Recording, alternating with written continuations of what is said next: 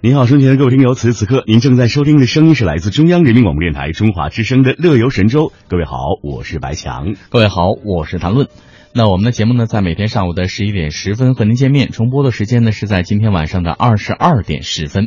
在今天开展的话题呢，我们和大家聊聊关于 WiFi 的使用，还有一个就是您是否很依赖网络和现在高速发展的互联网啊？是，那一提到这个 WiFi，我相信可能有很多的听众朋友，如果现在您去某些十四场所吃美食的话，首先要问服务员是：哎，你们家 WiFi 的密码是多少？还有一个 WiFi 用户名是什么？理发、擦鞋。然后呢，只要是有等待的空间，就一定要问一下。没错，有的时候呢，如果自己流量够的话，那可能就不去问了。但是如果看一些视频啊啊，或者是下一些这个 app 的，你就会问人家啊，你们家有没有提供 WiFi？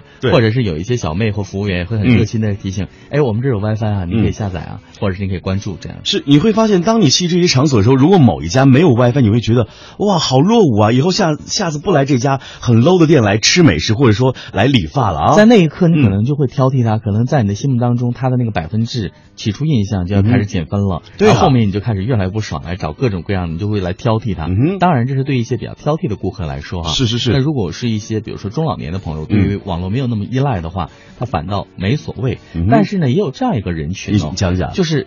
我不提供网络给你，嗯，然后呢，他也希望到那个没有网络的地方去，嗯，比如说几个朋友来聚会的话，嗯，有的时候会出现这样一个情形哦，每个人在抱着一部手机，然后在各聊各的，啊，在喝下午茶，然后互相拍一下啊，我们在喝下午茶，看似其乐融融，嗯，其实大家坐在那里都在跟各自没有见面的那个朋友聊天，嗯哼，反倒见面的那一位呢被忽略了。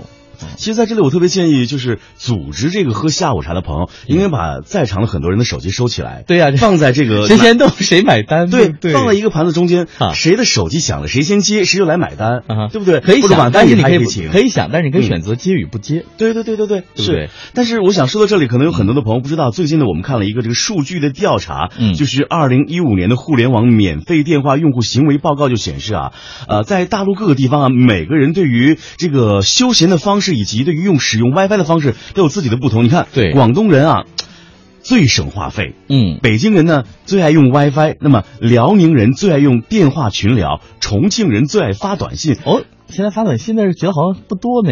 我在想，现在我所看短信的机会特别多，发给我短信的这些啊朋友，甚至是商家们，都是一些垃圾短信。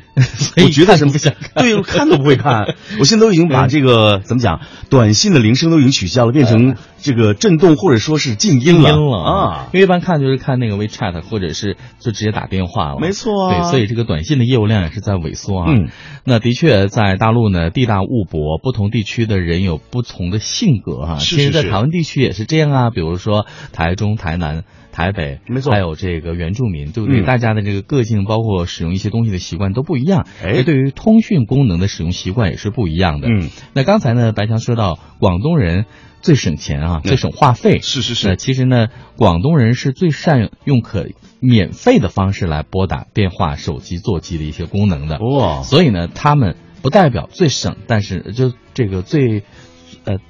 使用频率最少，但是呢，他们最省，就他们很少使用这个移动电话，呃，移动数据去打电话，都喜欢用固定的打免费的四零零，或者是通过 WiFi 的方式哦，通过打这种数据的免费网络电话，没错，嗯。然后呢，还有就是呃，爱聊天、爱唠嗑的东北人，嗯。啊，榜上有名。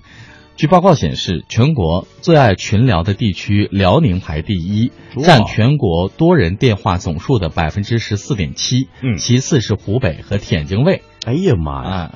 其实你看，说到这儿，我想可能很多朋友都在想，那对于那些不太爱打电话的人来说，像短信啊、微信，简直就成为他们的这个救命稻草了，对不对？那据这份报告显示说啊，全国免费短信使用量的排名当中啊。重庆啊，爱吃火锅的这个重庆朋友们啊，荣登榜首了。那么占全国免费短信发送总数的是百分之十三点五。那其次呢是江西啊、广西、安徽和四川。那我刚刚从这个四川成都出差回来，嗯，我会发现那里的朋友还是蛮喜欢使用微信的。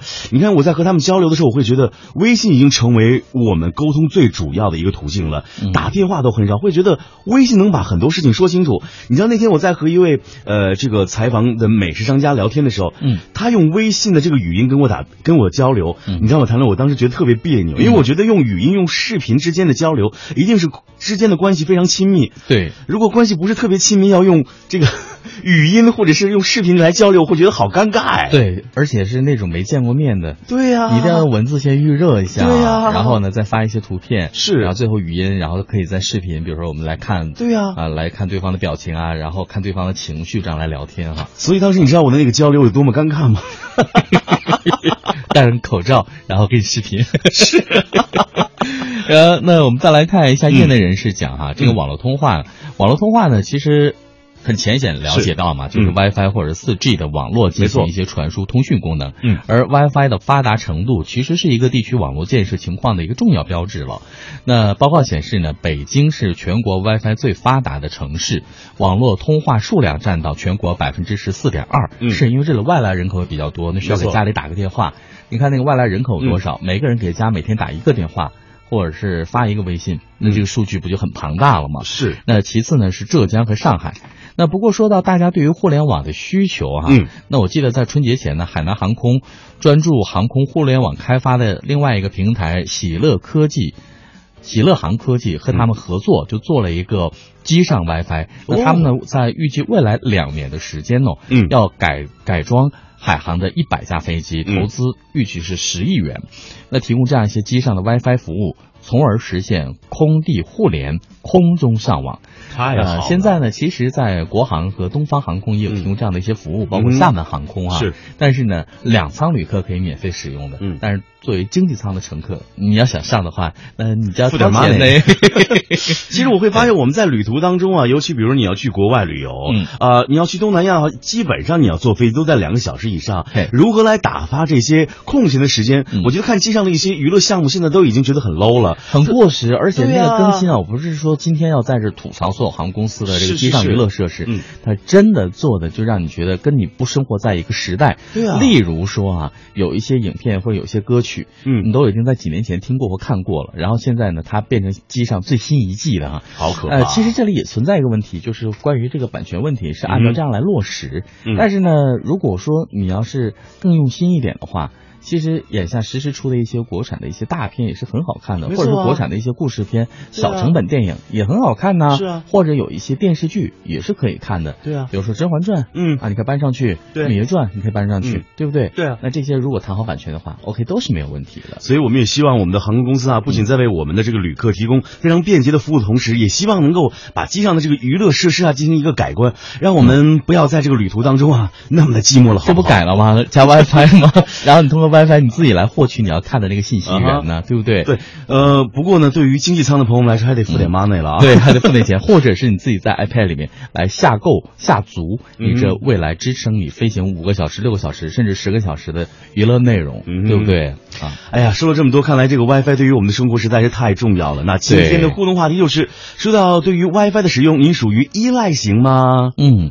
是不是依赖型？反正北京市政府近期是下了一个关于促进旅游业改革发展的实施意见，到二零二零年，北京市三 A 级以上景区和智慧旅游乡村都会实现免费的 WiFi 覆盖。你可以不依赖，但是我提供，这是智慧旅游、智慧城市的重要组成部分。也就是说，您到北京来了，在城乡各地都会遇到有这个北京政府提供的免费 WiFi 供应使用了。对，哇，太开心了。